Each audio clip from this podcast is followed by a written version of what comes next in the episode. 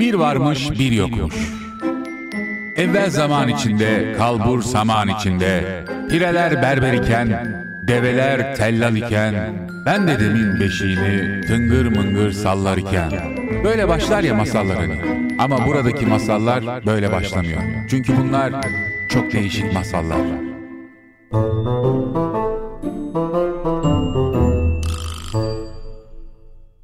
Korku eşiği mi aşıldı? Ya da bana mı öyle geliyor bilmiyorum. Mesela sabahları uyandınız, kahvenizi yaptınız. Öyle vardır yani, bu kahve olmadan uyanamıyorum falan diye. Kahvenizi hazırladıktan sonra da Twitter'a ya da işte şu anda en başarılı, sansürsüz daha doğrusu haber kaynağı olarak Twitter gösterilebilir. Tabii çok dezenformasyon da var ama hiç olmazsa muhalif kanadın özellikle yazdıklarını okuyarak böyle dengeli bir haber alma kendiniz için e, oluşturabilirsiniz. E şimdi ona baktığımız zaman, oradaki yorumlara baktığımız zaman şunu görüyoruz. Bundan bir sene, iki sene önceki yorumlardan daha cesur, daha cüretkar yorumlar yapılıyor. Özellikle yönetime karşı. Normalde bu yönetimleri, bütün yönetimleri, bir tek bizim buradaki bu masalımızdaki yönetimi değil, bir sürü yönetimi rahatsız eder. Çünkü organize olması insanların ya da insanların birbiriyle haberleşmesi birçok kişinin işine gelmez. Neden? Organizasyonu doğurur bu. Organizasyonu doğurduğu zaman da onlar için bir tehlike oluşturabilir. Bunun için de hiç kimse istemez. Aslında yönetimler insanların birbiriyle iletişim halinde olmasını istemezler. Mesela en ufak bir şirketten örnek verin. İki çalışanın maaşlarının konuşulması istenmez mesela. İşte birine daha fazla veriyorsunuzdur, öbürüne daha az veriyorsunuzdur. Ya da çünkü ne olur? Kaos çıkar, anlaşmazlık çıkar ve belki hani çok abartılı bir sözcük olabilir ama isyan başlar. Bu isyanın başlaması da hiçbir yönetimin işine gelmez. Şimdi normalde bu bizim mesela çok eskiden otuz kırk yılı vardır bir patronumuz vardı. Yanında çalışan kişilerin akşamları falan filan buluşmasını istemezdi mesela. Çünkü ne olur? Artık konuşulmaya başlanır, samimiyet doğar vesaire. Şimdi tabii devir değişti, devir böyle bir devir değil ama yine de bu devire uyum sağlayamayan yöneticilerle yönetiliyoruz ve Twitter'ı açıp baktığınız zaman ya da işte bu tip haber kaynaklarının muhalif internet sitelerine baktığınız zaman, ki bununla da ilgili bir yeni yasa tasarısı sunulmuştu, o kabul edildi. Artık bütün haber siteleri de mesela sorumlu olacaklar yaptıkları haberlerden ve güncelledikleri tarihleri falan da mesela silmeden orada tepede tutacaklar. Yani bu haber sitelerine ya da işte Twitter gibi platformlara baktığınız zaman bu tip insanların organize olması bu yönetimin, yönetimlerin daha doğrusu işine gelmez. Gelmiyor da ve rahatsız olduklarını her fırsatta dile getiriyorlar. Bir de bunların besledikleri mesela bazı şeyler var biliyorsunuz. Hani normalde muhalif kanat bunlara troll ağı diyor. Yani resmen beslemeler. Yani o yönetimden nemalananlar diyebiliriz. Buna rağmen eşik aşılmış gibi geliyor bana. Çünkü son bir haftadır Twitter'ı açıp baktığım zaman gördüğüm tweetler karşısında, atılan mesajlar karşısında gerçekten hayretler içinde kalıyorum. Ulan üç sene önce, beş sene önce bunu yazmıyordu. Hiç olmazsa bu kadar kişi yazmıyordu diye düşünüyorsun. Ama bu son özellikle zamlardan sonra, hani çay zamı, çay zaten kırmızı çizgisidir bu milletin ya hani. Çay zamları, alkol zamlarından sonra tabii bu her şeye sirayet edecek, yansıyacak. Özellikle mazot ve benzin zamlarından sonra insanlar bu korku eşiğini aştı ve artık herkes önüne geleni söylüyor. Çünkü normalde şöyle bir durum var. Yönetemiyorum dersin, çekilirsin. Ama hala hamaset politikası, işte insanları birbirine düşürme falan filanla ya da işte hep aynı söylemler. Yani ezan susmayacak, bayrak inmeyecek gibi söylemlerle. Hadi buna da şaşırıyor insan. Yani bir sene insanları bu şekilde kandırabilirsin. İki sene, üç sene. Hadi bilemedin on sene bu şekilde kandırabilirsin insanların.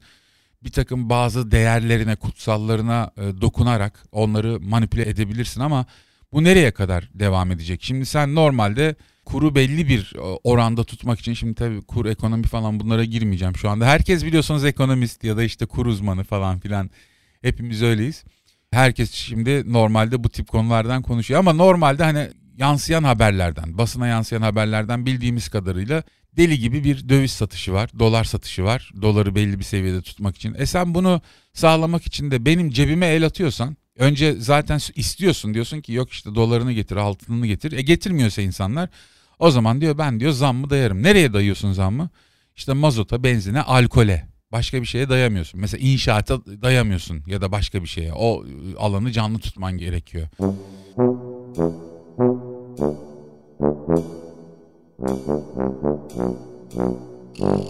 Sorayım mı sen harçlığın var mı, açlığın var mı diye. Benim karnım aç, ne yiyeceğim ben şimdi? Bir borcu olmuş altı lira, çay olmuş yedi lira, ne olacak? Anladın mı demek istiyorum? Bir su, bir su. Kaç lira? Üç lira ya, üç liraya su mu olurmuş? İçme. Kuyuda... Nasıl içme? Susuz olur mu dayı? Ne yaptın sen? Ee, içmeyeceğim. Nasıl içmeyeceğim? Tabii. Öleceğim mi? Sabah evde içeceğim, çıkacağım. Ya çeşmeden su içiyordun yani. Çeşmeden yağmur suyu gördüm, onu içiyordun. Bu gelişme çağında olan çocuklara özellikle masallar anlatılır. Yani neden? Çünkü hani bir ders çıkarsın oradan. Hayatında böyle bir sorunla ya da benzer bir durumla karşılaştığı zaman o çıkardığı dersten bir davranış biçimi geliştirsin ve hayata daha iyi tutunabilsin diye. Ve bu dersle, bu derslerle, öğrendikleriyle ayakta kalma şansı yakalasın, yaşayabilsin kısacası. Tabii burada bizim anlattığımız masallar öyle değil. Şöyle, bu masallar, yani daha doğrusu şöyle düşünmek lazım. Bu anlattıklarımızı, bu bahsettiklerimizi masal olarak anlatsalar dersin ki evet masal, bizim buradan dersler çıkarmamız gerekiyor. Ama hayır, masal değil, biz bunları yaşıyoruz her gün. Her gün yaşıyoruz. Mesela şöyle bir masal olsaydı, işte bir tane adam çıkacak, diyecek ki o zaman su içme kardeşim su bulamıyorsan diye mesela bir masal anlatsan. İşte bununla ilgili bir, değil mi, bir kıssa olsa, bu kıssayla ilgili çocukları eğitmek için ya işte bu adam su içme diyor ama hani su içmemiz gerekiyor. Yani bizim su içmeden yaşayabilmemiz mümkün değil. Oradan belki bir kıssa çıkartabilirsin ama bu da yaşanıyor mesela. Ben onun için çok değişik masallar koydum bu podcast'in adını. Hani masalda duysan inanma, inanmayacağın şeyler çıkıyor karşımıza. Bu da onlardan bir tanesiydi. O zaman su içme. Su içemiyorum diyor adam. O zaman içme diyor. Eskiden diyor yağmur suyu iç diyor. O zaman diyor yağmur suyu iç diyor. Yani kediler gibi, köpekler gibi yaşa diyor. Yani onlar diyor çünkü yağmur suyu bulduğu zaman içiyor. Yani bunun alt metninde bu var herhalde. Ne bileyim yani hani seni insan yerine mi koymuyor yoksa hani iyi bir şey mi onu da bilmiyorum. Yani hayvanlarla insanlar eşit mi demek istiyor? E herkes mi öyle yaşasın istiyor? Biz yani şu anda bir sürü insan evindeki ya da işte bahçesindeki kediye köpeğe bile yağmur suyunu reva görmez değil mi? Önüne su koyar, mamasını koyar, bir şekilde ona bakmak ister falan filan. Ama adam bu, bu savunma biçimi anlaşılabilir bir savunma biçimi değil. Demin bahsetmek istediğim şey buydu işte. Ben bunu şeye benzetiyorum. Hani hep öyle bir dil kullanılır ya, bu vatan kanla kurtarıldı. İşte sürekli özellikle bu hamaset politikası güdenler, bunu insanlara reva görenler hemen işte ezan, bayrak ya da işte bu vatan kanla kurtarıldı. Şimdiki yönetim kendini kurtarmak için o kana belki alkolü ekliyor biraz. Şimdi son fahiş bu vergi zamlarından sonra alkol de kana karışınca millet sarhoş mu oldu? Bu şekilde mi yorumlamak lazım? Hiçbir şeyin farkında değiliz. Hiç yani değiliz ve fark edemiyoruz. Yani bize reva görülen bu muameleyi belki biz fark edemiyoruz. Hani aynı verilen örnek vardır ya, işte kurbağayı tencereye koyarsın ve suyu kaynatmaya başlarsın. Kaçmaz kaçmaz artık kaçmak istediği zaman da artık iş işten geçmiştir, pişmeye başlar gibi. İşte ona benzetiliyor. Yani işte onun gibi. Ben bazı ekonomistlere şunu sordum. Hatta belki de bu podcast'te bir ekonomisti ağırlayıp ona da sormak lazım. Yani konuk olarak alıp sormak lazım. Mesela iktidara kim gelirse gelsin, bundan sonra kim gelirse gelsin, eğer bir yasa tasarısı sunulabilirse mesela ben mesela çok memnun olurum bir vatandaş olarak. Keyfe keder yapılan zamların hukuksal olarak önüne geçilebilir mi? Mesela bir hükümet yönetim hakkını seçimle eline aldıktan sonra işte beş sene on sene neyse oturduğu özellikle koltuğu korumak için böyle kafasına göre ithal edilen veya üretilen ürünlerden, bu ürünlerin bedelinden daha fazla vergi toplayabilir mi? Bu etik mi? Örneğin diyoruz ya hani Almanya bizi kıskanıyor. Kıskanır çünkü o bir Mercedes üretiyor. Bir otomobil üretiyor. Bu otomobil üzerinden o kadar çalışmalar yapıyor, Ar-Ge yapıyor vesaire, fabrikalar işletiyor, araştırma yapıyor vesaire. Ve senin ülkene, şimdi sallıyorum tabii ücretler böyle değil de hani yüz liraya bir malı sokuyor. E sen de üstüne elli koy değil mi? Hani yarısı kadar vergi. Bunu insanına sat ama sen ne koyuyorsun üstüne? Yüzün üstüne dört yüz daha koyuyorsun.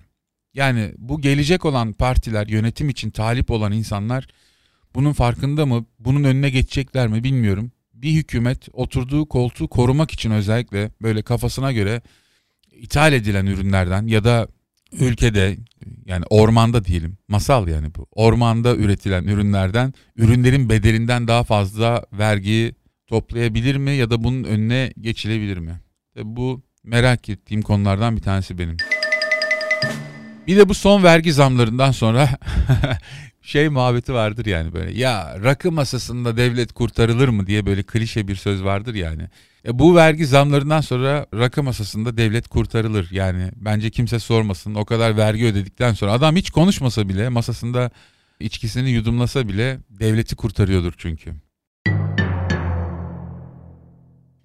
Kendini ifade etme aracı olarak podcast bence güzel bir platform. Tabii eskiden çok zordu bu kayıtları insanlara ulaştırmak. Daha doğrusu şöyle bir durum var. Daha önceden bu ihtiyacınız olan haykırma ya da bir şeyler söyleyebilme, insanlara sesinizi duyurma ya da içinizde kalanları ortalığa dökme misyonunu nasıl yapıyordunuz? Yapıyorduk. Yani yapıyorduk derken belli bir gruptan ya da kendimden ya da birilerinden bahsetmiyorum.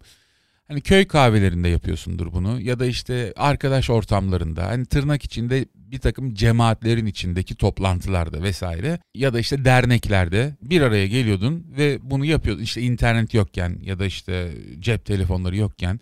Şimdi her şey, teknoloji geliştikçe alet edevat ucuzladı. Herkesin önünde güzel mikrofonlar.